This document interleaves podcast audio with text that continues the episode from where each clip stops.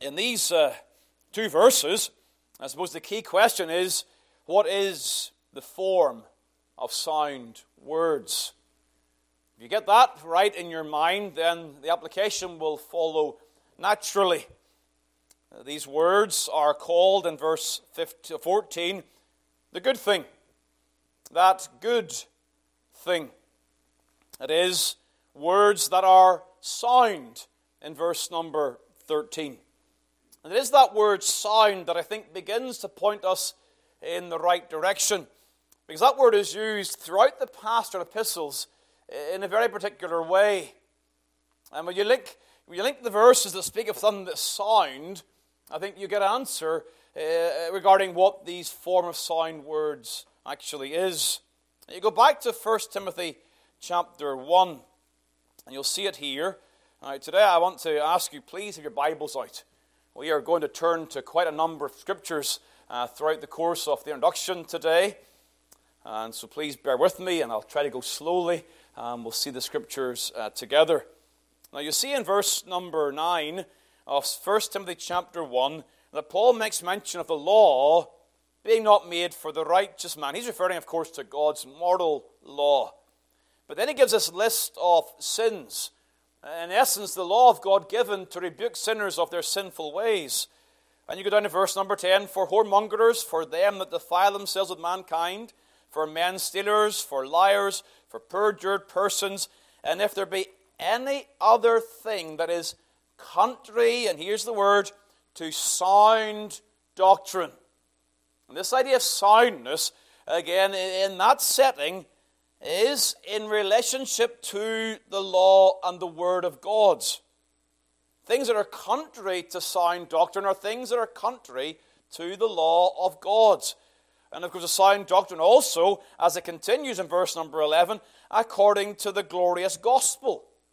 So, sound doctrine, these things that are sound teaching, and the word doctrine, of course, just simply meaning teaching, sound teaching refers back to the things according to the law of God, but also in verse 11 to the gospel itself. These are things of sound doctrine. And then turn across to 2 Timothy chapter 4. Of course, I'm passing over the reference in our chapter, but 2 Timothy chapter 4 and the verse number 3 where it says, For the time will come when they will not endure, and here's a term again, sound doctrine, but will after their own lusts shall heap to themselves teachers having itching ears, and they shall turn away their ears from the truth. And again, this section is very instructive when you think about these things that are sound. Truth is used as a parallel in verse number 4 but the word is also used in verse number 2 preach the word. Though the time will come when they will not endure the word. You see how these terms can be used in a very easy parallel? But the word that's referred to in verse number 2 of chapter 4 could take us all the way back into chapter 3 regarding the scriptures. The scriptures given by inspiration of God, the man of God being perfect, thoroughly furnished unto all good works. I charge thee, therefore, preach the word.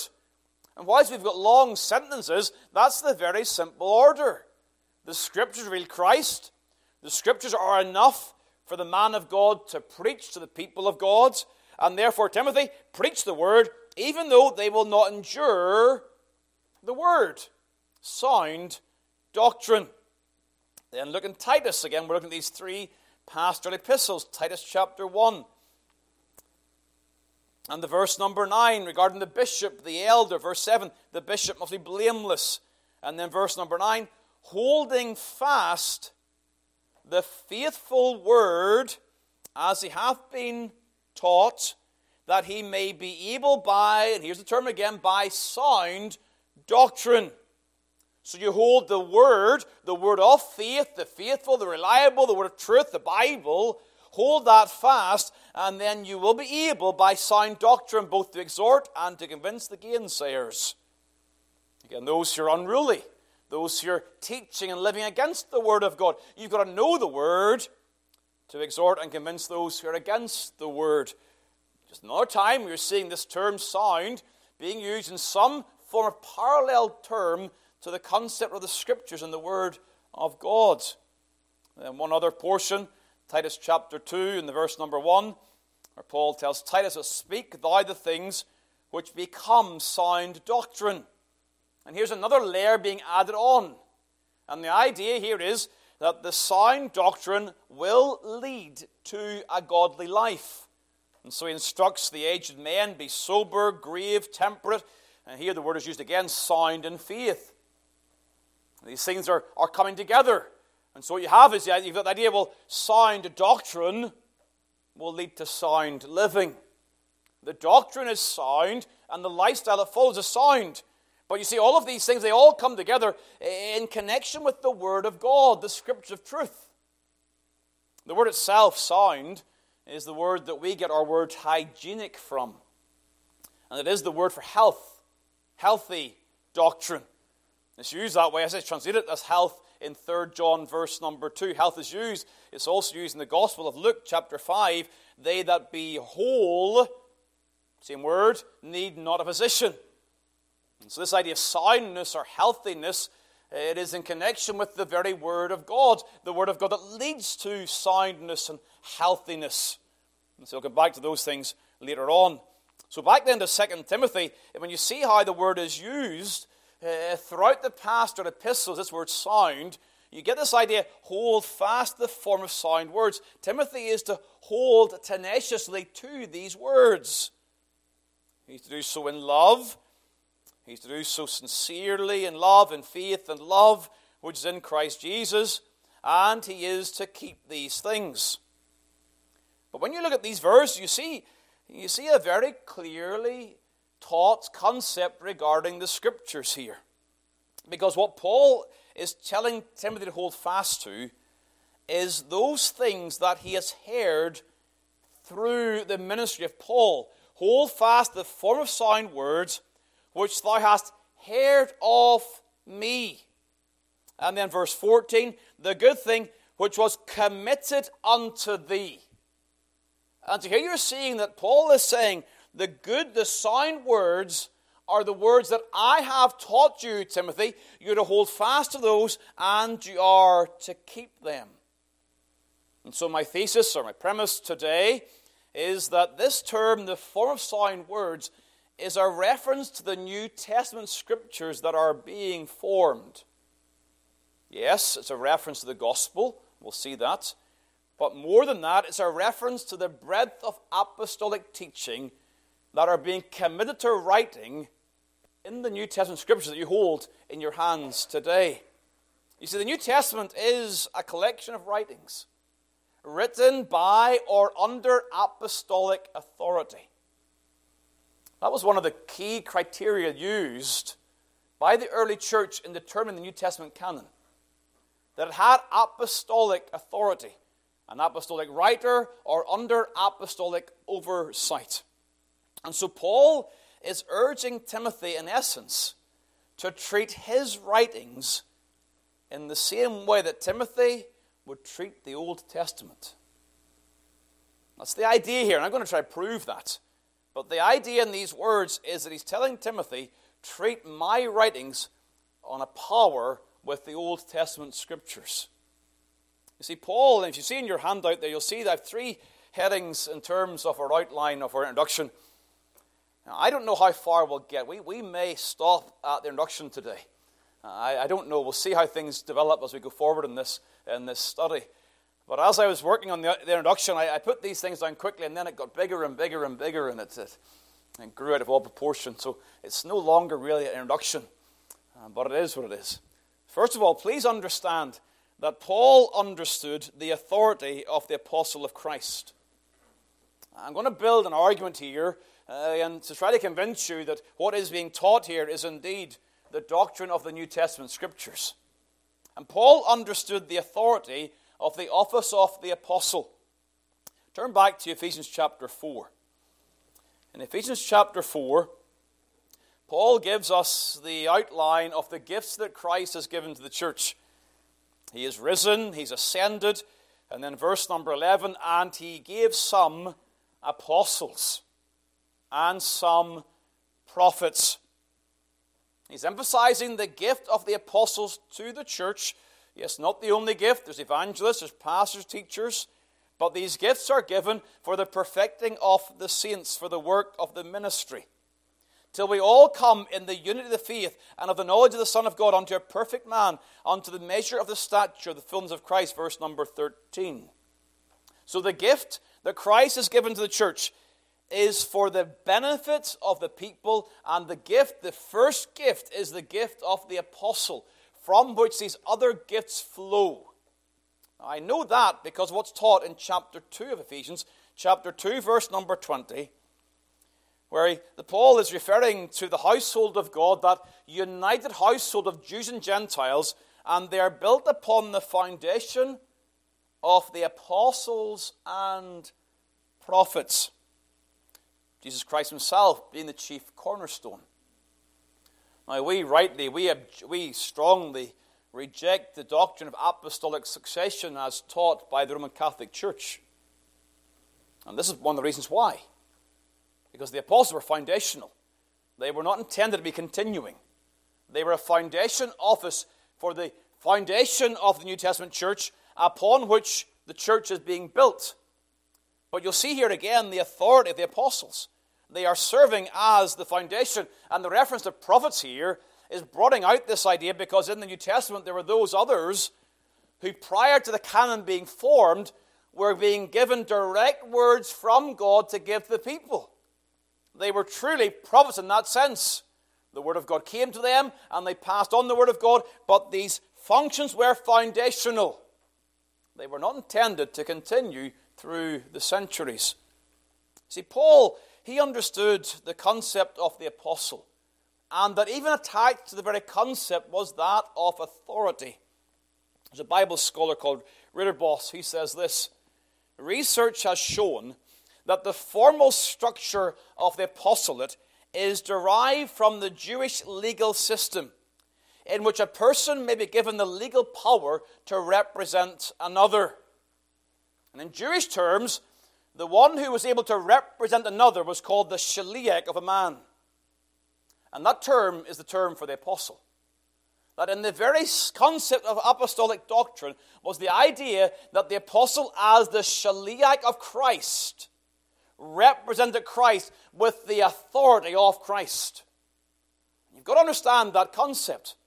And so Paul is saying, I'm an apostle but I understand what that means in terms of the apostolate. You see, to receive Christ is to receive his apostle.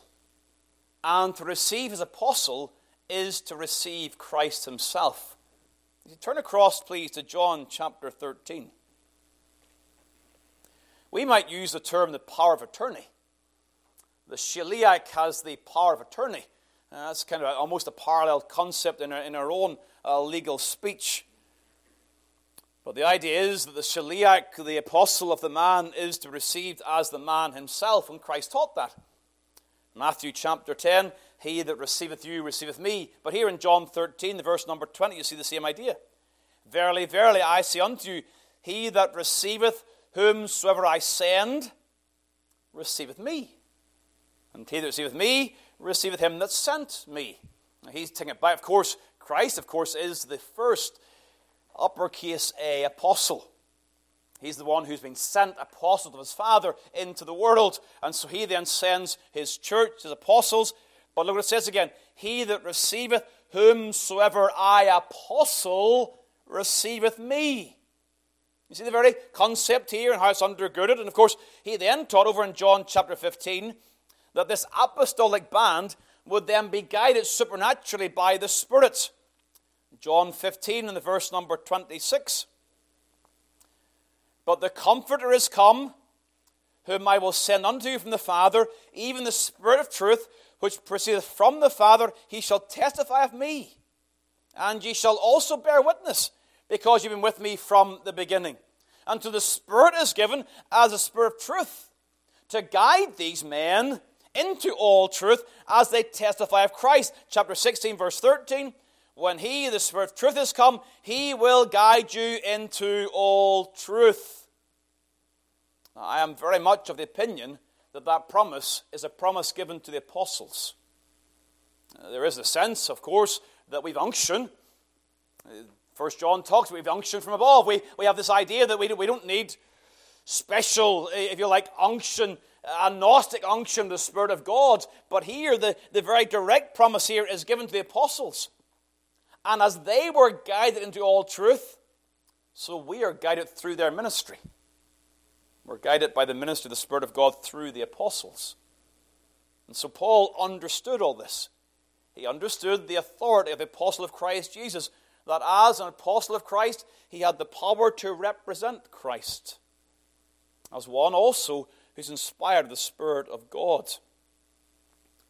See, Paul, therefore, secondly, giving his understanding of the apostle, he also then also asserted his identity as an apostle of Christ. Again, we're back to 2 Timothy.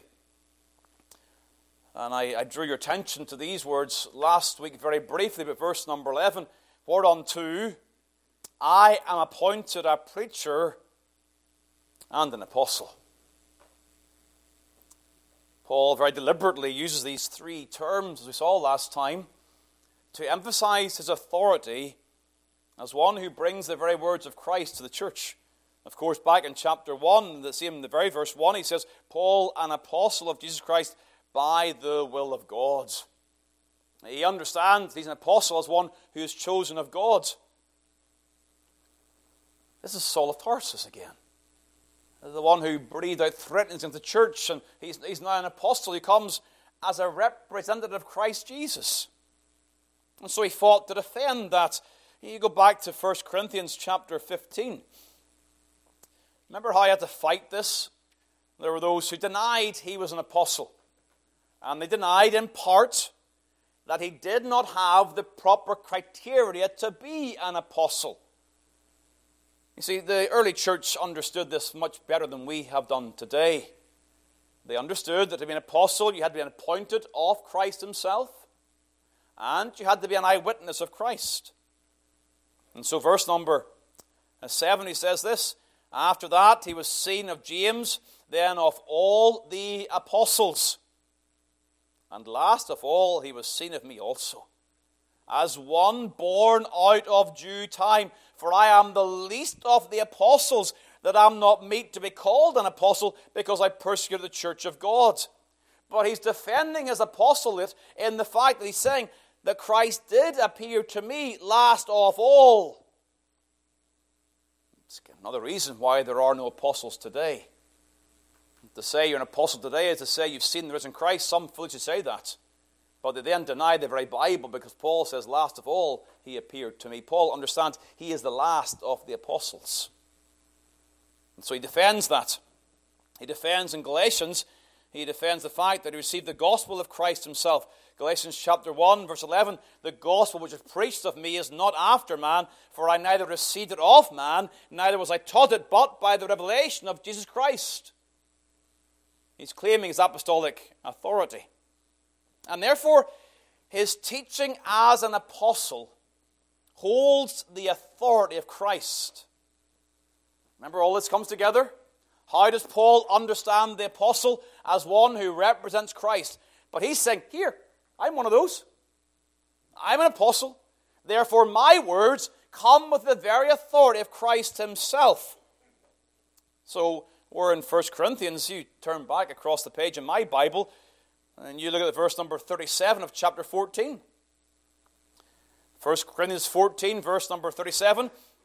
If any man think of himself, or think himself to be a prophet or spiritual, let him acknowledge the things that I write unto you are the commandments of the Lord. Here he's saying he's writing the very commandments of the Lord. And yet there were some when they were saying, Oh, I'm, I'm pretty talented. He's saying, humbly, he's saying, I'm the least of the apostles, but what I write is the very commandments of the Lord. He says, I, I represent Christ in his writings. You see, the commands that Paul gives in 1 Corinthians, many of those commands are not recorded in the Gospels as coming from Christ's own words.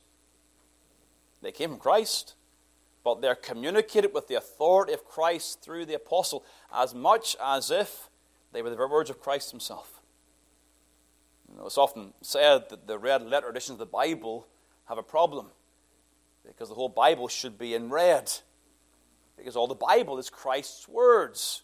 I'm not saying there, there's some helpfulness in having the red letter edition. I'm not against it entirely. But as a concept, it is flawed in some degree in that all the New Testament is Christ's words, as, of course, is the Old. Paul understood this. He says in 2 Corinthians chapter 13, Since ye seek a proof of Christ speaking in me. That was a challenge. They were questions of apostleship and they wanted proof. You say that Christ is speaking in you. Well, prove it. And of course, he, he proved it in abundance. He was an apostle of Christ. So then please turn to 1 Thessalonians chapter 4, one last proof text on this. Paul understood that his identity as an apostle indicated that he didn't, he didn't indeed speak with the authority of Christ. 1 Thessalonians chapter 4, verse number 15. For this we say unto you by the word of the Lord, that we which are alive and remain until the coming of the Lord shall not prevent them which are asleep. You see the words there? We say unto you by the word of the Lord.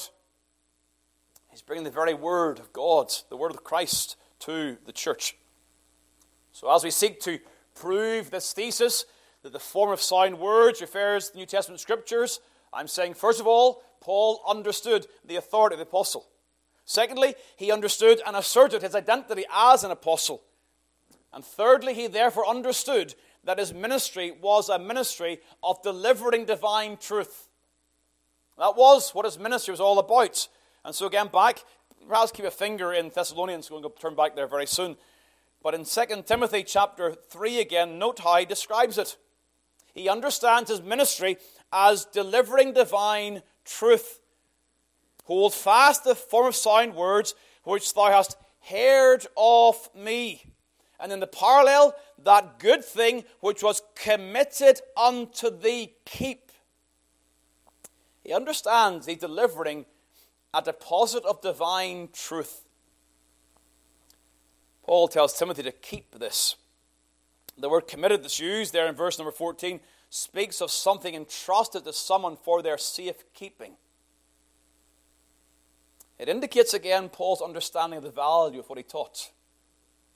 He was giving something of precious value, the divine truth that comes from Christ himself. When we think of Jude, verse 3, the faith once delivered unto the saints. But for our purposes, this apostolic truth, and here, of course, we're not just speaking of Paul, although our attention's on Paul, this apostolic truth was committed to writing. We saw it in 1 Corinthians. The writings are the commandments of the Lord. But you also see it in Second Thessalonians. Second Thessalonians chapter 3. And here again, we're just seeing, I'm just building up this argument. We're seeing Paul again asserting his authority. If any man obey not our word by this epistle, note that man. And he's saying that his, his epistle has the authority that would govern the actions of the church. Now, here's, a, here's a Pharisee of the Pharisee. Here's a man versed in the Jewish scriptures. And he's now telling this church this epistle should govern your actions in this area. That has this authority whereby a man could be excluded from the church of God, have no company with him, that he may be ashamed. It's an assertion of the apostolic authority of the writings of Paul. Go back again, please, to 2 Thessalonians chapter 2, now the verse number 15. And here you'll see a very clear parallel with 2 Timothy chapter 2. Therefore, brethren, stand fast and hold the traditions which ye have been taught, whether by word or, or epistle. The writings. So the apostle comes, stands and preaches, and says to the congregation, I'm bringing the very words of Christ. And the congregation listens to that and go, Yep, yep, yep, get that. But he's now saying, my writings carry the same authority. Though I'm not there in person, the fact I've written these things, these are the very words of Christ, and you've got to hold these things as you would hold the Old Testament scriptures. You see, that's what the Thessalonians knew. They knew that when Paul was there in person, don't you remember that, 1 Thessalonians chapter 2? That when he preached in person, they received the word of God, which they heard of us. It's 1 Thessalonians chapter 2, verse 13. You received it not as the word of man, but as it is in truth the word of God. But he's now saying in the second letter that you receive these things, you hold them fast, whether by word or epistle. So the way you treated my preaching, treat my writings as the word of God. And so the apostles, Paul is saying here, present the very words of Christ. And these words carry authority in the church. This is an interesting aside. Did you notice how often Paul speaks of his writings being read out in public? Isn't that not the case? We're in Thessalonians chapter 5 in the verse number 27. I charge you by the Lord that this epistle be read unto all the holy brethren. In Jewish culture, what was read out publicly? In the synagogues. The Old Testament scriptures. And Paul is in essence saying, You treat my writings the same way you treat the Old Testament scriptures. You read them in public, and they come with the authority of Christ as the very words of God. I did mention that it's not just true for Paul. Peter also has the same assertion. Turn, please, to 2 Peter chapter 3. This was one of those things that became an addition this morning because I read this chapter this morning in my own Bible readings. So 2 Peter chapter 3. And the verse number 2. Uh, Peter is reminding the church again of, their, uh, of the things that are true. And he says in verse 2 that ye may be mindful of the words which are spoken before by the holy prophets, and of the commandment of us, the apostles of the Lord and Savior. The prophets and the apostles. And I believe the holy apostles there is referring back to the Old Testament apostles there, those who brought the Old Testament scriptures to bear. Because you, will see that over in uh, 2 Peter chapter 1, the verse number 19. 2 Peter 1, verse number 19, where he says, We have also a more sure word of prophecy, whereunto you do well that ye take heed. And then verse number 20, that no prophecy of Scripture is of any private interpretation or, or kind of come, comes privately.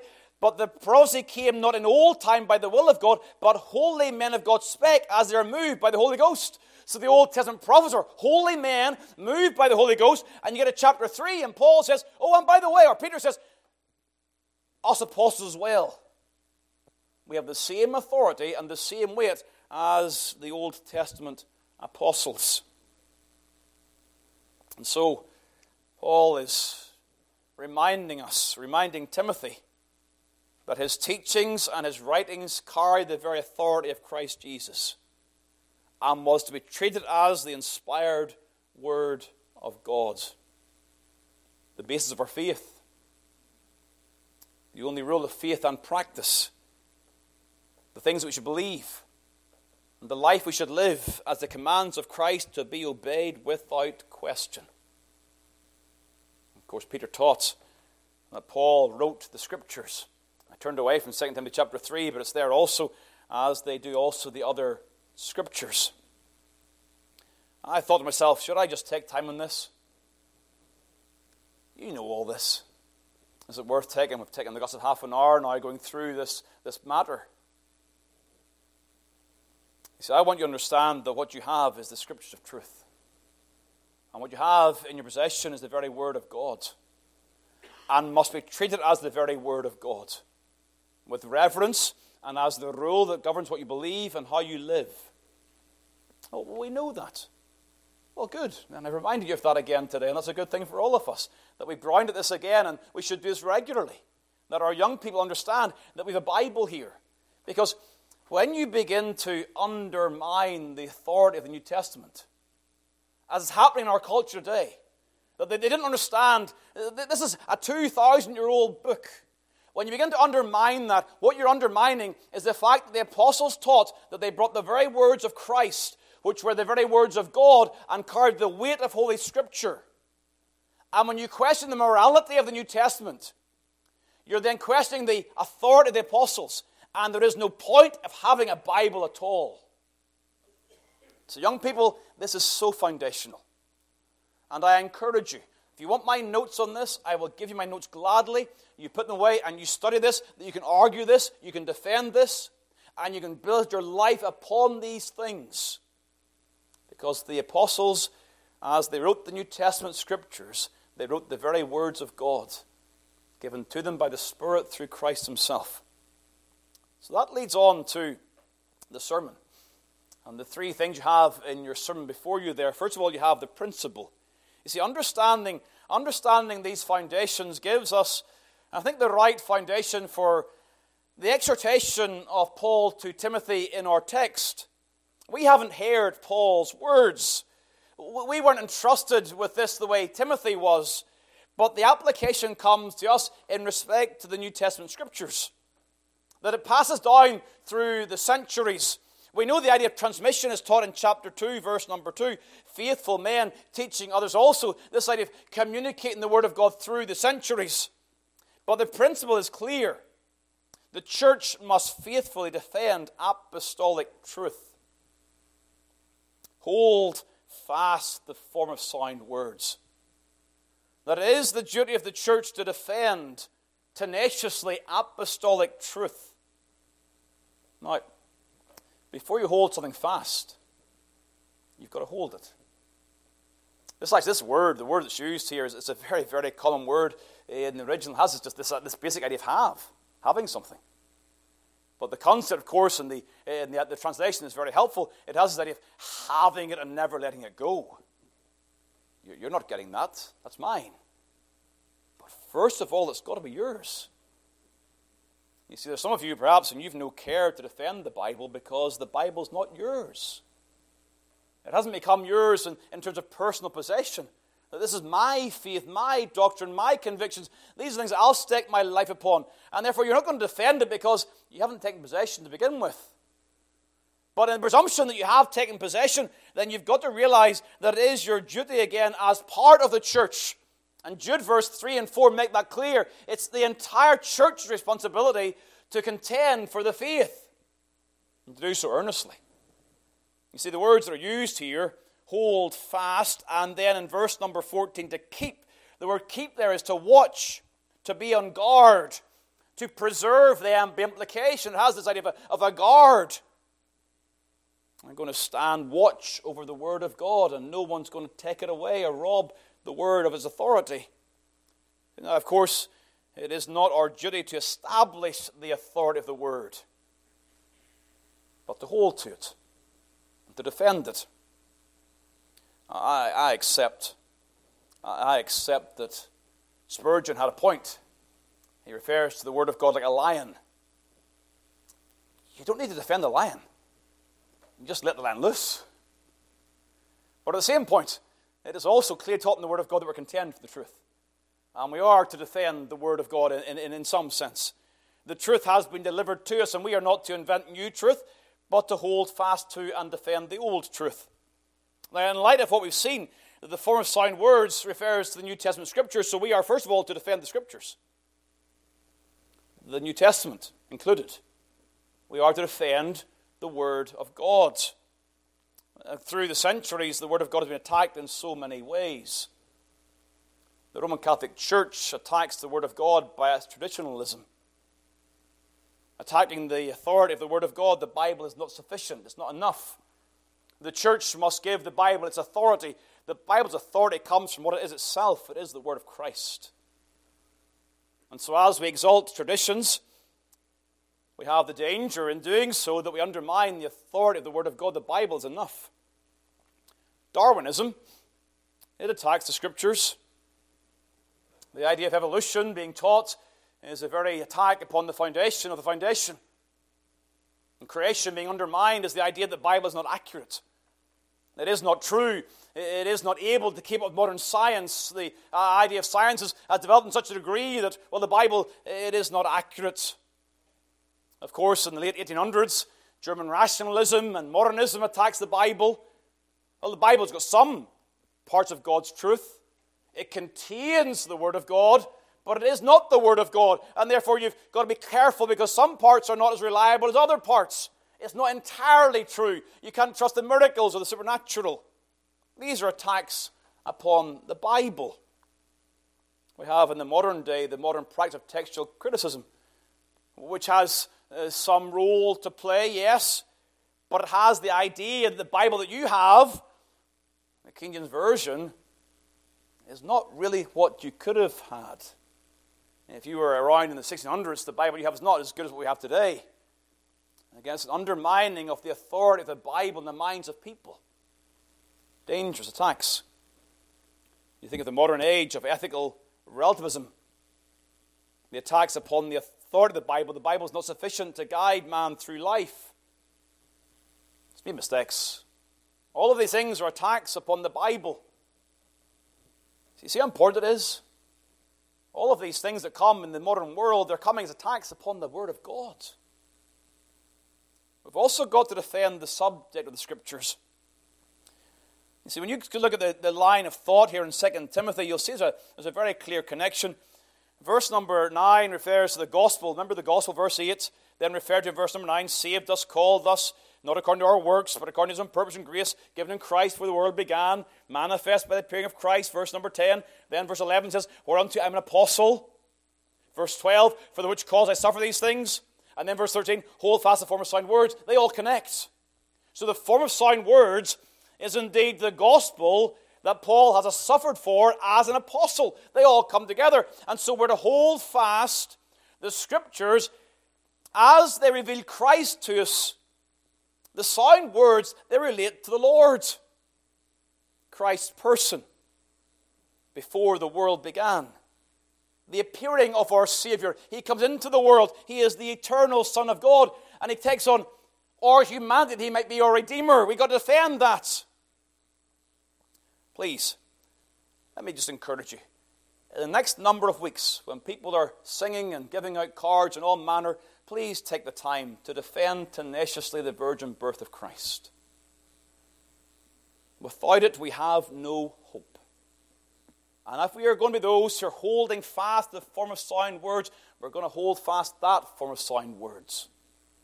The truth of Christ's person, his work, he appears and has abolished death, a reference to the cross and the crucifixion, the idea that Christ, Christ died that we might live. Uh, the, the doctrine of the atonement and the penal substitution of Christ. He took our punishment on the cross. That's the only way he abolished death because he, he took sin for us. Defending the application. Saved us, called us, not according to our works. You know, works, works salvation stinks. It's disgusting. It's vile. It's an attack upon apostolic doctrine. And we've got to defend it. We've got to defend the truth. Think of our future expectation. We've got to defend that. We believe in eternal life. We believe in resurrection and immortality.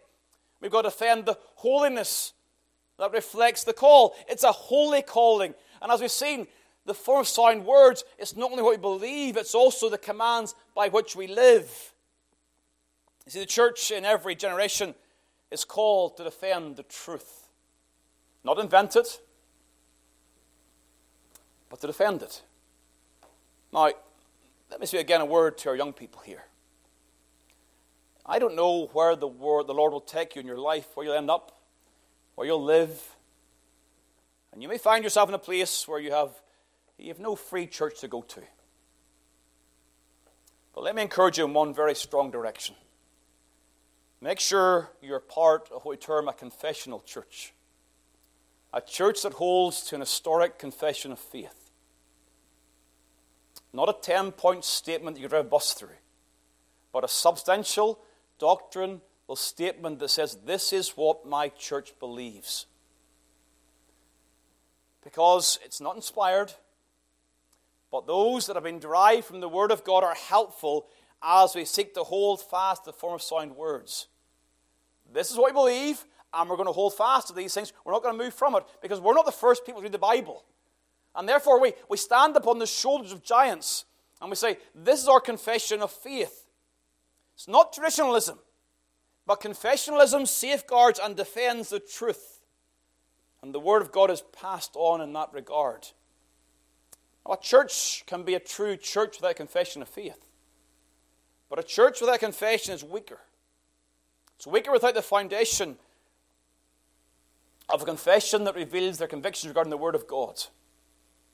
In some way, holding confession is in many ways the proper application of this verse.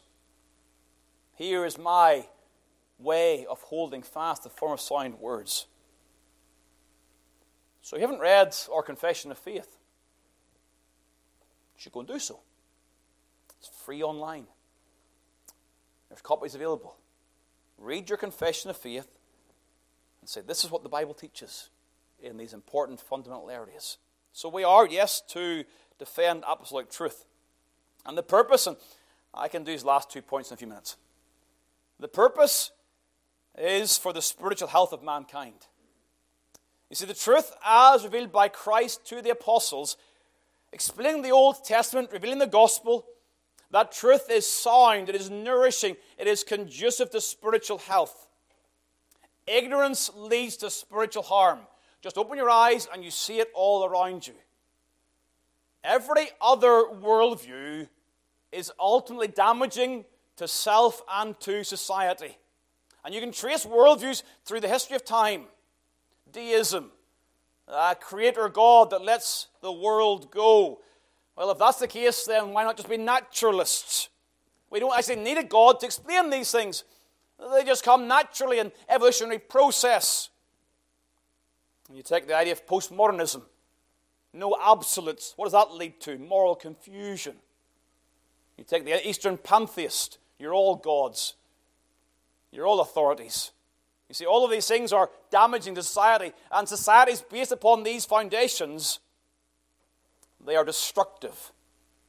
Look no, form, no, no further to the nihilism of Nazi Germany, a worldview against God leading to society's destruction and downfall. Only biblical Christ centered theism is truly healthy. It is the right belief leading to right practice that is God's good way, the old paths, the good way, wherein we find rest for our souls. Ignorance leads to spiritual harm, and neglect leads to spiritual harm. See, we know people in our own context, and they've been raised in the things of God. They know there is one God and Christ is the Savior, but they've neglected these things. And they find themselves in spiritual harm. The psalmist would sing and pray that thy way may be known upon earth, thy saving health among all nations. A healthy person, a healthy people are people who are founded upon the gospel. Sound doctrine, sound words. If you find yourself and you say, I'm not healthy, uh, I'm, not, I'm not talking about whether you've a head cold or a chest infection or some other illness. You know in your soul what it's like not to be healthy. To have this restlessness and to realize that things are not right in your soul. Where is health found? It's found in Christ Jesus. That's where health is found. The purpose. The church defends the truth for the spiritual health of mankind. And finally, the practice. We defend the truth in faith and love by the power of the Spirit of God. Of course, faith and love come together. They're in Christ Jesus. They're often used together in the New Testament. We believe the Word. We trust the Lord. We love the Lord. Uh, we are those who defend the truth because of our love for Christ Jesus. There's a cycle here know the truth, love the truth, guard the truth, so that we know the truth, love the truth, and guard the truth, so that we know the truth, love the truth, and guard the truth. These things come in cycles. We guard it so we know it, and so we love it. We love it so we guard it, that we might know it. And the same is true for the generation to come. We know the truth, we love the truth, we guard the truth, so that the generation to come might know the truth, love the truth, and guard the truth. You get the point. That's what we have to do comes from love for Christ Jesus. That's why we take so much time to seek to preach Christ. You see, the world needs a vibrant church. Locally, this area needs a vibrant church that knows the truth, loves the truth, and proclaims the truth, and defends the truth from all its errors. How do we do so? By the Holy Ghost which dwelleth in us. We can't do it without the power of the Holy Ghost. And so, as we think of the awesomeness of our responsibility, what are we among so many? Well, greater is He that is in us than He is in the world. We have the Spirit of God. Well, let's bow together, please, in a word of prayer. I appreciate your patience in listening today and working through these things together. I trust it's been a benefit to your soul. Let's all seek God's face. Heavenly Father, may we have faith that is founded upon truth. We thank you for the reminder again that the New Testament itself claims to be the very Word of God. And we believe it to be so. We think of the internal consistency and the beauty of the doctrines. And we thank you, Lord, we have the Word of God in our possession. Help us to be those who know the truth and love the truth. And may it indeed guide all that we think and all that we do. May we walk in thy truth. O Lord, it is our great desire uh, no greater joy than we have that our children walk in truth. May that be true in our church, may it be true in our families, may it be true in this society. A people that would walk in truth. So bless the word to your hearts today. Help us to pray for these things and to walk humbly with our God. Take us home in safety. Bring us back in the fullness of the Spirit of God this evening as we pray in Christ's name. Amen.